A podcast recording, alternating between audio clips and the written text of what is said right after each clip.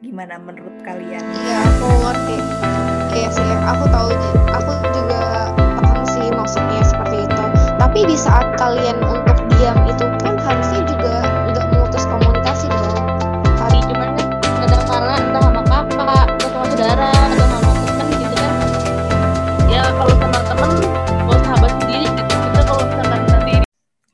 Halo teman-teman partner cerita, bertemu lagi dengan kita, saya Tanti dan Dan saya Yulia. Oke, kali ini kita nggak cuma berdua nih, ada teman kita juga yang ikut ngobrol di sini. Mungkin sebelumnya eh, bisa perkenalkan diri dulu ya, silakan Bani. Halo, saya Bani. Selamat datang Bani, partner cerita aku di sini. Aku senang banget nih sekarang aku ditemenin sama dua sahabat-sahabat aku ada Tanti dan Bani. Bani gimana kabarnya? Alhamdulillah, dia gimana? Tanti gimana? Uh, di sini alhamdulillah sehat-sehat. Aktivitasnya lagi ngapain aja nih, Ban? Aktivitasnya jadi wanita karier. Wanita yang ke mana-mana mau pasti. Mantap. Seorang apoteker, ibu rumah tangga, dan ibu. Wah, keren, keren, keren. Nah, untuk yang hari ini, uh, untuk uh, partner cerita semuanya, jadi kita tuh punya topik atau tema mengenai silent treatment. Nah, kita mau sama-sama berbagi perspektif aja sih buat uh, teman-teman semuanya. Ini menurut pandangan kami dan mungkin menurut pandangan dari teman kita yang ikutan join hari ini, ya nggak sih, Tan? Bener banget. Nah, untuk silent treatment sendiri, teman-teman, menurut teman-teman gimana nih? Pernah nggak sih di silent treatmentin atau pernah men-silent treatmentin orang? Nah, sebelum kita lebih lanjut membahas ini, mungkin kita intermezzo dikit dulu kali ya, silent treatment tuh apa sih? Kalau menurut kamu gimana yo? Silent treatment tuh apa sih? Kita tanya sama teman kita aja nih, yang hari ini ikutan gabung sama Ban. Langsung kita tembak Gimana, ya, Ban? Silent treatment itu kalau menurut menurut aku sih eh, kayak diem supaya orang itu tahu kita tuh kesel sama dia. Dan itu sebenarnya nggak baik sih karena jujur aja karena kebiasaan saya aku juga sempet apa namanya kebiasaan banget kayak gitu treatment orang. Sampai ke bawah pas ke rumah tangga. Sampai akhirnya terjadilah komunikasi itu harus harus penting karena nggak boleh diem-dieman kayak gitu Nah, jadi itu sedikit gambaran ya tentang silent treatment. Intinya komunikasi Iya. penting. Jadi itu silent Betul. treatment tuh eh, kalau menurut aku sendiri sih hampir sama ya tadi kayak yang Bani bilang. Jadi ngediemin orang untuk biar orang tuh tahu maksud kita. Contoh case-nya misalnya kita berantem lah sama orang gitu. Tapi kita tuh milih diem gitu loh. Berharap orang itu tahu kalau kita tuh lagi kesel sama orang itu. Nah, nah itu itu aku banget itu aku juga pernah sih ada di posisi itu. Tapi menurut aku juga kurang baik sih karena ya gimana kalau tanpa komunikasi yang ada kan konfliknya nggak kelar ya. nah Betul. gimana Kalau- yuk kamu pernah juga gitu nggak. Kalau misalnya menurut aku sendiri ya, silent treatment itu eh, dia tuh secara tidak langsung eh, apa ya namanya eh, berperilaku untuk menolak mendengarkan orang yang berbicara, terus dia juga nggak menanggapi orang yang di sekitarnya, eh, yang membuat kadang-kadang bingung yang tadi Tanti udah jelasin juga dia ngapain sih gitu berharap sih kadang-kadang ada yang pernah bilang sih diam itu adalah emas. Nah, kalian setuju nggak sih diam itu adalah emas? Nih, se- sebenarnya kan ada dua persepsi nih antara silent treatment ini uh, dengan diam itu adalah emas. Jadi, silent treatment ini kan secara nggak langsung diam ya. Iya, Hmm. iya nggak sih teman-teman? Nah, Mm-mm. ada juga tapi kan beberapa bilang juga ya diam itu emas loh gitu. Jadi menurut kalian tuh gimana caranya memposisikan uh, oh dia tuh tri silent treatment nih. Oh dia itu melakukan diam itu udah emas nih gitu. Kalau menurut kalian gimana? Hmm. Bani Untuk konteks itu semua keadaannya sih. Kalau misalkan situasinya emang kita diharuskan lebih baik diam ya diam. Tapi yang tahu situasi seperti apa itu kan kita sendiri ya. Kalau misalkan kita punya masalah sama orang kalau misalkan parent treatment itu sebenarnya kurang bagus kurang baik kalau menurut aku sih. Karena kan tidak menyelesaikan masalah juga. Dia belum tentu bisa baca pikiran kita. Itu kalau Tanti sendiri gimana Tan menurutmu? Kalau aku kalau diam setuju nggak? Diam itu emas. Sama sih uh, hampir sama kayak yang tadi Bani bilang. Jadi sesuai kondisinya sih. Diam itu menurut aku itu bisa menjadi emas saat memang uh, di kondisi kita harus diam itu lebih baik. Kayak misalnya contoh case misalnya kita debat gitu debat sama orang tapi nggak nemu titik temu itu. Menurut aku mending ya udah ngalah aja diam untuk saat itu. Tapi kalau diam benar-benar langsung ngediemin orangnya tanpa orangnya tahu kita tuh kenapa.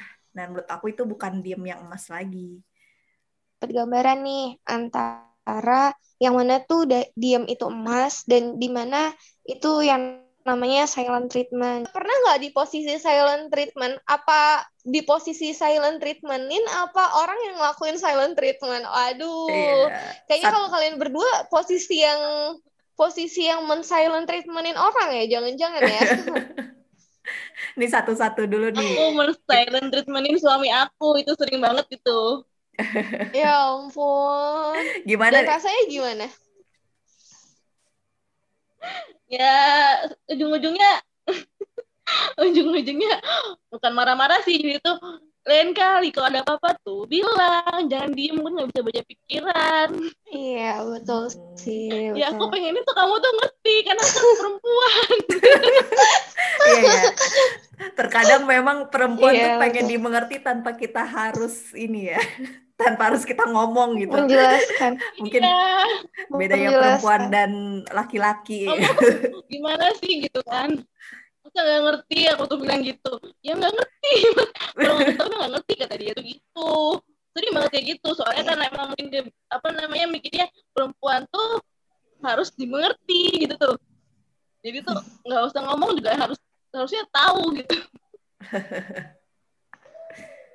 jadi ya, sekarang ini setelah gitu melakukan Iya, setelah melaksanakan dan maksudnya udah berumah tangga, terus dengan adanya sikap silent treatment itu, berarti menurut kamu baik nggak sih? Sebenarnya kurang baik sih. Tapi ada ada kalanya kita diam dulu untuk me, apa meredam, menjernihkan semua pikiran baru kita omongin gitu. Hmm. Biar enggak iya sih. sama emosi gitu. Tapi kalau diem, diem, kamu kenapa? Diem aja. Kamu kenapa? Kok diem? Kamu kenapa? Diem aja. Nggak dijawab jawab mungkin di sini jadinya silentnya lebih untuk sama-sama ngeredam emosi dulu ya. Bukan bener-bener iya, orang betul. nanya nggak disautin gitu. Nanya nanya hal yang penting pun nggak disautin itu udah kemangetan banget berarti. Ya Okay. Iya, kalau menurut aku sendiri ya, silent treatment itu perlu sih sebenarnya, tapi ada batasan waktunya. Jadi misalkan nih uh, sesuatu hal uh, misalnya misalnya kalian deh sebagai pelaku silent treatment kan yang katanya dulu pernah merasakan uh, melakukan silent treatment ke orang lain gitu. Maksudnya mungkin kalian pengen dimengerti sama orang lain, tapi kita yang di silent treatmentin tuh nggak ngerti apa yang kalian mau gitu kan. Maksudnya kalau misalkan memang ingin silent treatment, ya nggak ada salahnya untuk uh, bilang aku butuh sendiri dulu misalnya lima hari atau misalnya aku butuh waktu dulu tujuh hari. Ya beneran ada batasan waktu gitu. Jangan hanya kalau misalnya yang tadi uh, Bani bilang gitu misalkan uh, apa kenapa terus nggak dijawab lagi kenapa nggak dibalas lagi. Ya paling enggak dibales tapi dengan menjelaskan itu waktunya gitu. Jadi jangan silent treatment berkepanjangan. Jatuhnya kayak ghosting ya nggak sih Aduh. Tapi itu nggak segampang itu, nggak segampang itu kak sebenarnya kak. Karena kan kita tiba-tiba pengen apa namanya dihadapin dengan suatu masalah sama hmm. teman misalkan, terus kita mikirnya diam dulu ah, daripada nanti hubungan pertemanan kita jadi nggak baik gitu tuh kok dia berhari-hari kok dia nggak ngerasain ya nggak nggak nggak apa namanya sifatnya eh nggak bisa ditentuin berapa hari berapa harinya gitu.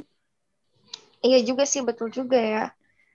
Mending kalau dari tapi, aku sendiri tapi ya gimana kan nah, kalau dari aku sendiri gimana?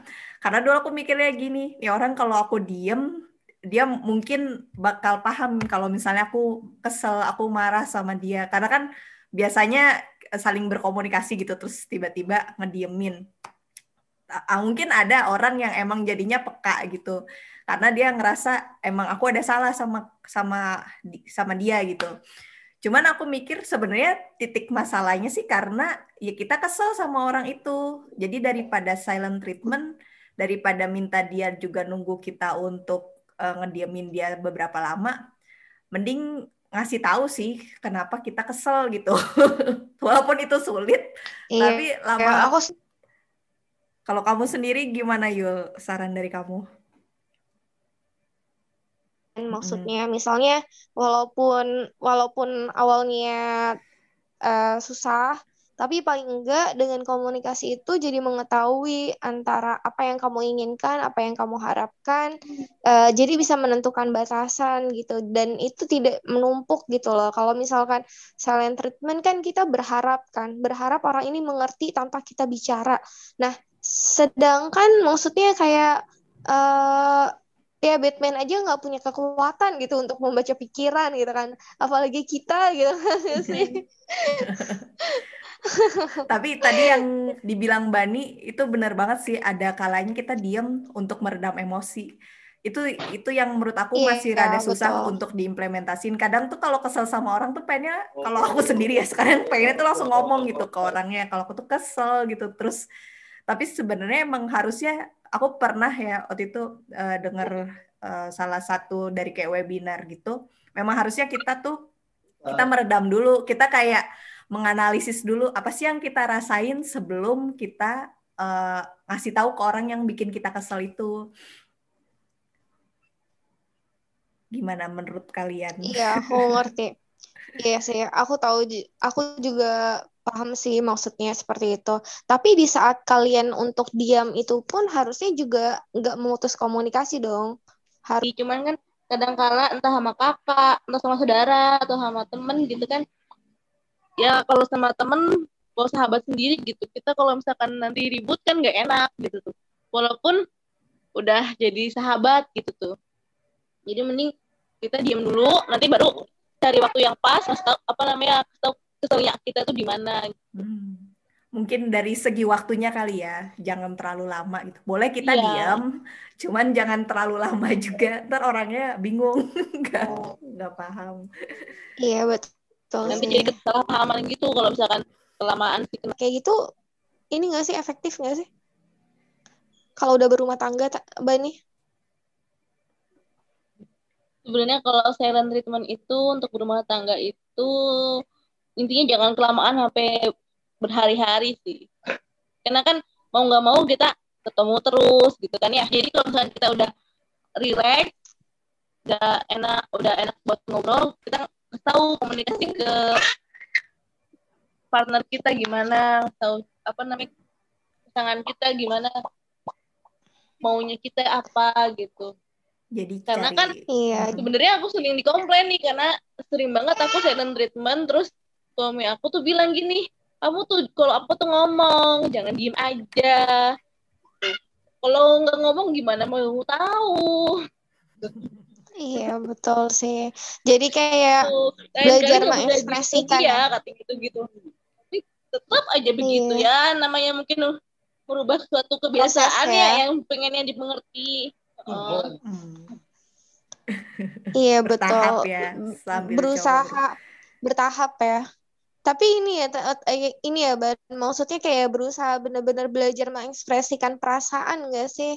Jadi yang biasanya tadinya pengen ditahu dimengerti ya pelan-pelan untuk berusaha juga nih mengekspresikan perasaan tuh gimana. Terus kebutuhan emosional yang baik tuh biar terjalin hubungan yang sehat tuh gimana gitu kan biar untuk menyelesaikan masalah gitu ya. Gitu gak sih Ban? belajar apa namanya belajar komunikasi walaupun ya aku sebenarnya secara langsung secara nggak langsung kata tadi tadi tante bilang yang supaya tidak apa ya mengeluarkan kata-kata yang kasar atau Iya, Nah, ini itu. aku ada ada baca nih. Jadi ada baca nih beberapa tipe orang-orang yang melakukan silent treatment. Jadi beberapa orang yang melakukan silent treatment itu ada eh, hal apa halnya dia tuh bisa jadi silent treatment itu bersikap dingin selama berhari-hari atau berminggu-minggu. Kemudian ada juga yang silent treatmentnya menolak berbicara, melakukan kontak mata, menjawab panggilan atau membalas pesan dari eh, teman atau eh, pasangan. Terus yang ketiga, bisa juga dengan melakukan silent treatment ketika suatu hal tidak sesuai dengan keinginan Anda. Yang keempat, menghukum pasangan dengan silent treatment ketika ia membuat Anda kesal. Kelima, tidak mau menanggapi apa yang dijelaskan. Yang keenam, menekan pasangan untuk meminta maaf dan menyerah agar Anda mau berbicara lagi padanya. Yang kedelapan, mengabaikan pasangan hingga ia merendah diri dan memohon kepada Anda. Kesembilan, menggunakan kemarahan dan permusuhan untuk membuat pasangan diam. Kesepuluh, menjadikan silent treatment sebagai cara utama untuk menangani konflik. Jadi sebenarnya kalau berarti kalian yang tadi udah cerita gitu, kalian tuh lebih ke tipe yang 10 ya. Jadi kalian pengen diem biar konfliknya itu reda dulu, terus ya udah selesai gitu. Perlu nggak dibahas lagi kalau misalnya sudah selesai silent treatment dan kalian reda? Eh, kalau aku dibahas masalahnya gitu biar jadi introspeksi Iya. ke depannya juga. Kan juga akhirnya saling tahu kan, oh ternyata ada sebenarnya ada mungkin aja itu bukan salah sepenuhnya yang bikin kita jadi nge-silent treatmentin orang itu kan. Bisa jadi emang salah di kita juga atau hanya kesalahpahaman. Jadi menurutku pas udah selesai nih silent treatmentnya mending diomongin lagi sih kenapa kok bisa jadi kayak gitu. Nah, Eh, jadi aku setuju sih sama Tanti tadi. Jadi paling enggak tetap diomongin lagi biar jadi introspeksi diri ya, biar bisa jadi diskusi bareng-bareng ke depannya tuh baiknya seperti apa untuk eh, apa ya cara komunikasi mungkin ya. iya. Karena kan mungkin silent treatment ini eh, terjadi yang tap- tapi masih ada pertanyaan yang tadi saya bingung. Eh, silent treatment ini bisa jadi dari dirinya sendiri. Maksudnya itu gimana ya? Permasalahan dari diri sendiri tuh gini, misalnya kita konflik sama orang, eh, tapi kita mikirnya orang itu melakukan hal yang nggak kita suka gitu, tapi sebenarnya orang itu Hmm. nggak bermaksud untuk melakukan itu, kan bisa, maksudnya eh, kesalahan dari diri sendiri, berarti kan cara pandang kita yang salah kan, sebenarnya orang itu nggak bermaksud Oh, bikin kesal kita, tapi kita udah kayak ngejudge duluan dengan men-silent treatment tanpa tanpa kayak nanya dulu kamu kok kayak gini ke aku gitu. Jadi mending se- eh, daripada nanti ujungnya kayak gitu, mending tuh ditanya baik-baik dulu sih sebelum kita akhirnya nge-silent treatmentin orang itu. hmm. Tapi silent treatment itu bisa jadi cara untuk menghindar dari masalah nggak sih? Nah, itu jeleknya gitu sih menurut aku. Itu pelarian dari masalah juga sih menurut aku. Kayak eh, sebenarnya ada masalah yang harus diomongin, tapi lebih milih diem lah masalahnya jadi nggak kelar-kelar kan kalau kayak gitu. Betul, setuju saya. Dan silent treatment ini bisa jadi, misalnya nih kamu sebagai pelaku silent treatment gitu ya. Eh, berarti si silent treatment ini misalnya eh, lagi berantem sama aku nih, tapi dia bisa nge-silent treatmentin ke orang lain juga atau hanya sama orang itu itu aja? Apa bisa apa ya meluas juga gitu sikap seperti itu? Tergantung mood kali ya. Ada saatnya memang kalau aku dulu Oh, sendiri pernah sih mungkin ya. Tapi jarang. Kebanyakan dulu pas aku nge-silent treatmentin orang, ya orang itu aja sih. Tapi mungkin ada juga kondisi yang bikin kalau kita lagi kesel sama orang kan mood udah otomatis jadi jelek ya. Mungkin karena pengaruh mood itu, jadi akhirnya nge-silent treatmentin orang lain juga. Ya apa namanya sebenarnya silent treatment itu kalau misalkan ke satu orang itu namanya lebih ke gak suka sama orangnya nggak sih kalau menurut aku aku juga aku pernah silent treatment auto orang yang sama tapi emang ujung-ujungnya karena emang kitanya kayak apa namanya ngerasa orang itu begitu gitu kayak underestimate gitu Hmm, kayak udah ngejudge duluan gitu kan ya. Iya Hmm. kalau ke orang yang sama itu terus teman kalau aku memang silent treatment nggak cuma ke satu orang kalau aku sih karena Gimana? mungkin udah kebiasaan sebenarnya Contohnya kayak gimana, Ben? Sebenarnya sebelnya sama satu orang, tapi jadi yang lain kena juga gitu. Apa emang keselnya sama banyak orang? jadi kalau ada masalah sama siapa gitu temen saudara atau siapa mikirnya tuh eh udah diem dulu lah akunya lagi males ngomong. Nanti kalau aku sih gitu. Nanti kalau misalkan dianya kira-kira nanya baru aku tahu kenapa napanya cuman ada beberapa misalkan dia apa hubungin terus diemin dulu misalkan beberapa waktu sehari atau dua, sehari lah. Tapi nggak nyampe sehari juga sih paling beberapa kalau dia berhubung hubungin terus berarti ya beberapa jam aja gitu terus aku kasih tahu kenapanya Hmm. karena sebenarnya emang nggak baik juga kata Tanti tadi kalau misalkan kita demin orang tanpa alasan Hmm. karena nggak menyelesaikan masalah Iya, benar banget. Mungkin Iya. yang Bani bener- lakukan bener-bener. lebih ke- lebih kayak menenangkan diri dulu kali ya. Kalau aku juga kadang itu sih kalau lagi ada Iya. masalah tuh kayak ya udah ntar pesan orang tuh aku balasnya nanti. Nah, teman-teman, tadi kan kita udah banyak ngebahas tentang pas kita lagi posisi nge-silent treatmentin orang ya. Nah, kalau dari Bani sama Yulia sendiri, pernah nggak ada di posisi yang sebaliknya nih? Kita yang di silent treatmentin sama orang.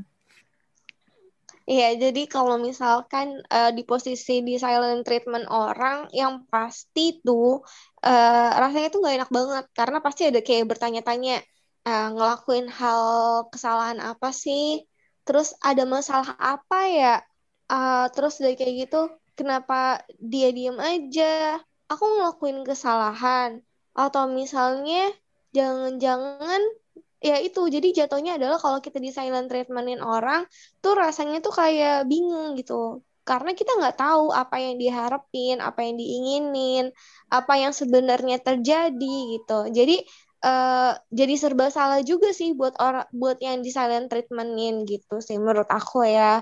Terus udah kayak gitu kalau yang di diemin kayak gitu kan kadang-kadang gimana ya? Cuy, kalau misalnya kita sebagai agama Islam diemin orang lebih dari tiga hari juga kan nggak boleh ya. Jadi aku mikir kayak kayak itu hal yang bener nggak sih kalau diemin gitu baiknya sih enaknya ya dikomunikasikan. Kalau nggak suka ya nggak suka bilang. Kalau suka ya suka. Dan itu adalah hal yang eh, bisa menenangkan buat yang di silent treatmentin dan yang nge-silent treatment yang nge-silent treatment pun emang nggak bosen atau nggak capek gitu misalnya ditanya-tanyain terus gitu nah yang silent treat eh, yang kena silent treatment juga paling gue udah dapetin jawaban lah. Jadi ada suatu titik gitu loh men- me- mengkomunikasikan itu semua gitu. Walaupun misalnya lo nggak suka nih sama uh, orang ini gitu, ya lo tinggal bilang ngomong nggak suka uh, jangan ganggu, misalnya gitu bisa kan? Atau misalnya emang lagi ada masalah, uh, tunggu dulu uh, nanti dikabarin. Maksudnya paling enggak ada suatu komunikasi yang terjalin gitu karena yang di silent treatmentin pun jatuhnya ya bingung dan bertanya-tanya gitu karena nggak ngerti apa apa emang dia salah atau apa atau apa gitu sih. Kalau Bani sendiri kalau di silent treatment em, kamu ngerasanya gimana? kalau di silent treatmentin sebenarnya ngerasa nggak ngerasa sih kak kalau aku mah karena mungkin aku orangnya agak sedikit cuek ya. Jadi kalau di silent treatment itu kadang-kadang ya itu nggak ngerasa gitu. Tapi baru ngerasanya setelah beberapa hari kok diemin gitu. Tapi apa namanya eh, emang gimana ya kalau misalkan di silent treatment orang tuh mungkin dia butuh waktu dulu gitu. Nanti kalau misalkan apa namanya uh, dia nanti dia nanti mau ngejelasin pasti ada saatnya nanti dia ngejelasin kalau aku mah gitu. misalnya dalam artian uh, pas awal-awal uh, apa namanya dia butuh waktu untuk apa namanya berpikir atau yang tadi itu benar sih kalau di silent treatment ngerasa kalau kayak gitu. Tapi kalau misalnya berhari-hari kan berarti udah beda dong Ban rasanya gimana? Kalau berhari-hari itu mah itu bukan silent treatment lagi kak. Kalau misalkan dia nyampe sebulan dua bulan itu dia emang ngerasa emang dia mungkin ngejauhin. Kalau aku kalau misalkan itu kan mungkin karena ada masalah atau tadi kita, tadinya kita apa namanya biasanya komunikasi terus lancar tiba-tiba dia diem itu tapi dalam waktu yang sebentar. Tapi kalau misalkan dia nyampe sebulan dua bulan atau berbulan-bulan itu bukan silent treatment lagi. Itu mah emang dianya emang nggak mau berhubungan lagi sama aku. Kalau aku sih kira gitu lanjut lanjut tadi dari silent treatmentnya ini uh, kalau dari kalian kalau habis ini kan udah misalnya udah komunikasi lagi nih nah seperti yang tadi yang Bani tanyain ke aku, ada nggak klarifikasi lagi kayak uh, kenapa sih kamu sebelumnya ngesalin treatmentin aku gitu? Kalau udah saling komunikasi lagi apa ya udah gitu ngerasa udah kelar konfliknya.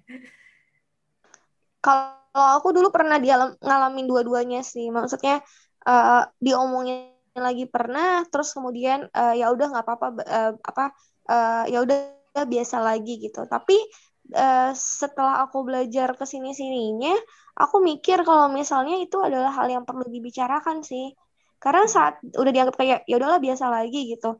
Uh, kayak permasalahannya itu kayak dikubur aja gitu. Tapi nanti bisa mencuat tiba-tiba sedangkan kalau misalkan menurut aku sekarang ini ya kalau misalnya udah belajar dari pengalaman kemarin-kemarin mendingan sih sekalian diomongin karena biar tahu dan itu bisa jadi bahan introspeksi uh, buat uh, misalnya aku sama temen aku atau misalnya aku sama pasangan aku untuk uh, apa namanya oh. untuk uh, ke komunikasi yang lebih baik ke depannya seperti itu. Kalau udah silent treatment orang atau silent treatmentin sih emang harus ada penjelasan sih kenapa seperti itu.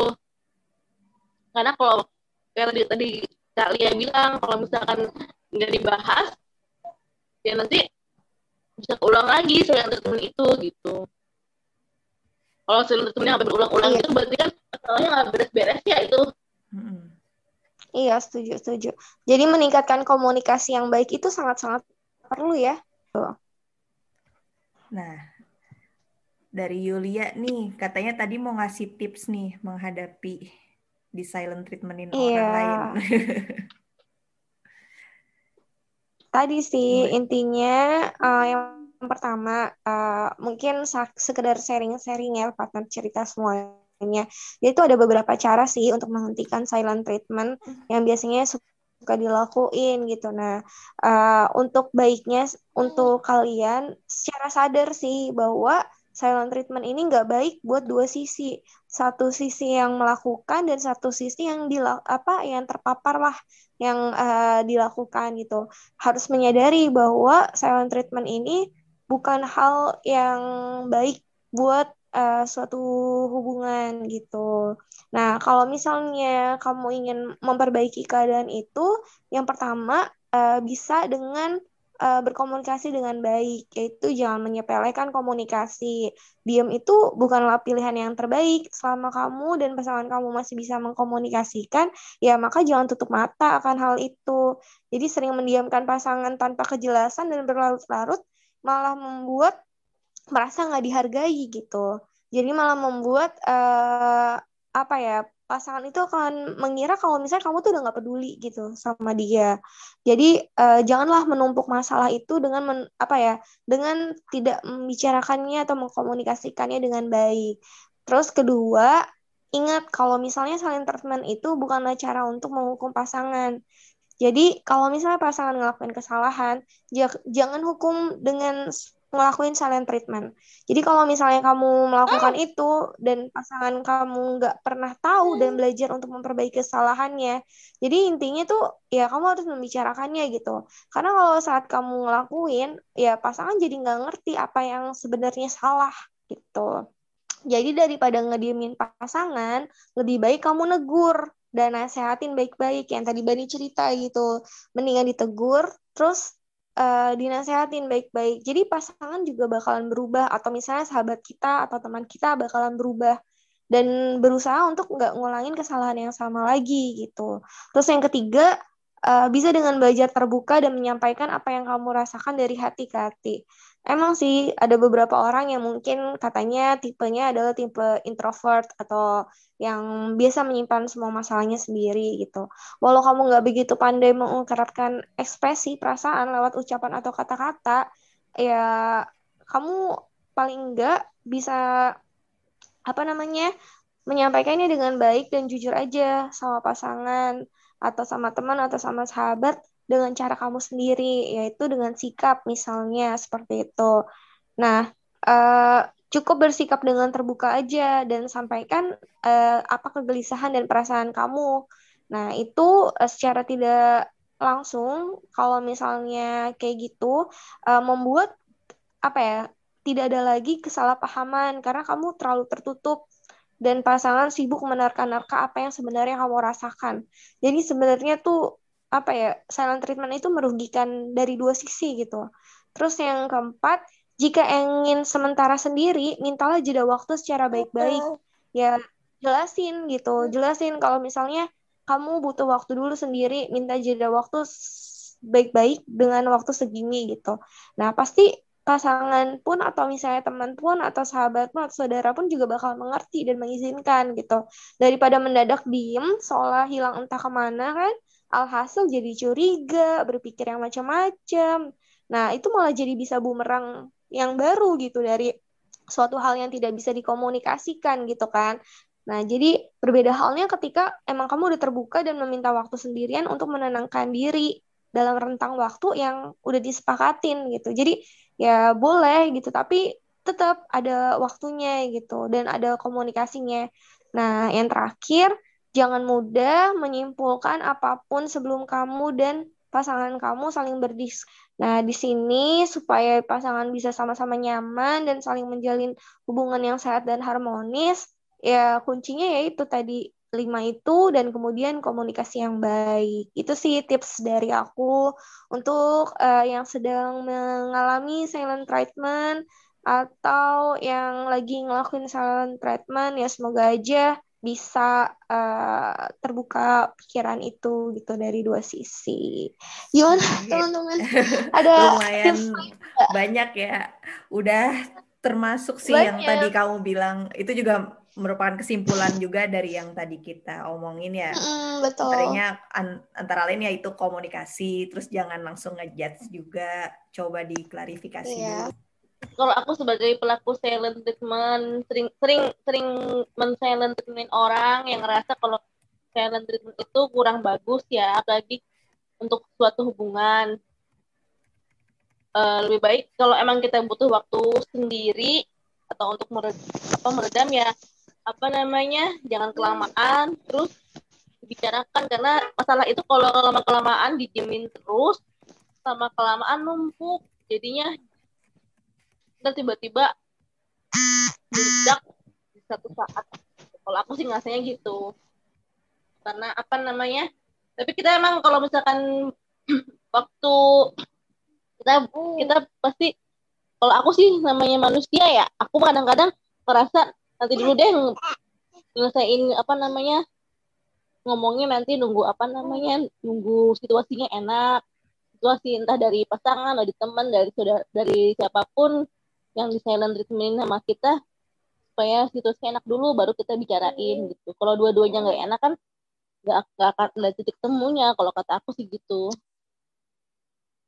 Oke teman-teman, uh, semoga tips-tips dari kita dan tentang penjelasan silent treatment tadi bermanfaat ya buat teman-teman. Makasih banyak juga nih buat Bani yang udah meluangkan waktunya untuk kita ajak ngobrol di sini sambil ngurus dede bayi. Oke deh, kita pamit dulu ya buat teman-teman partner cerita. Terima kasih semuanya. Makasih semuanya. Terima kasih Bani untuk kita Dadah Kak Lia. Dadah, dadah, dadah. Yeah.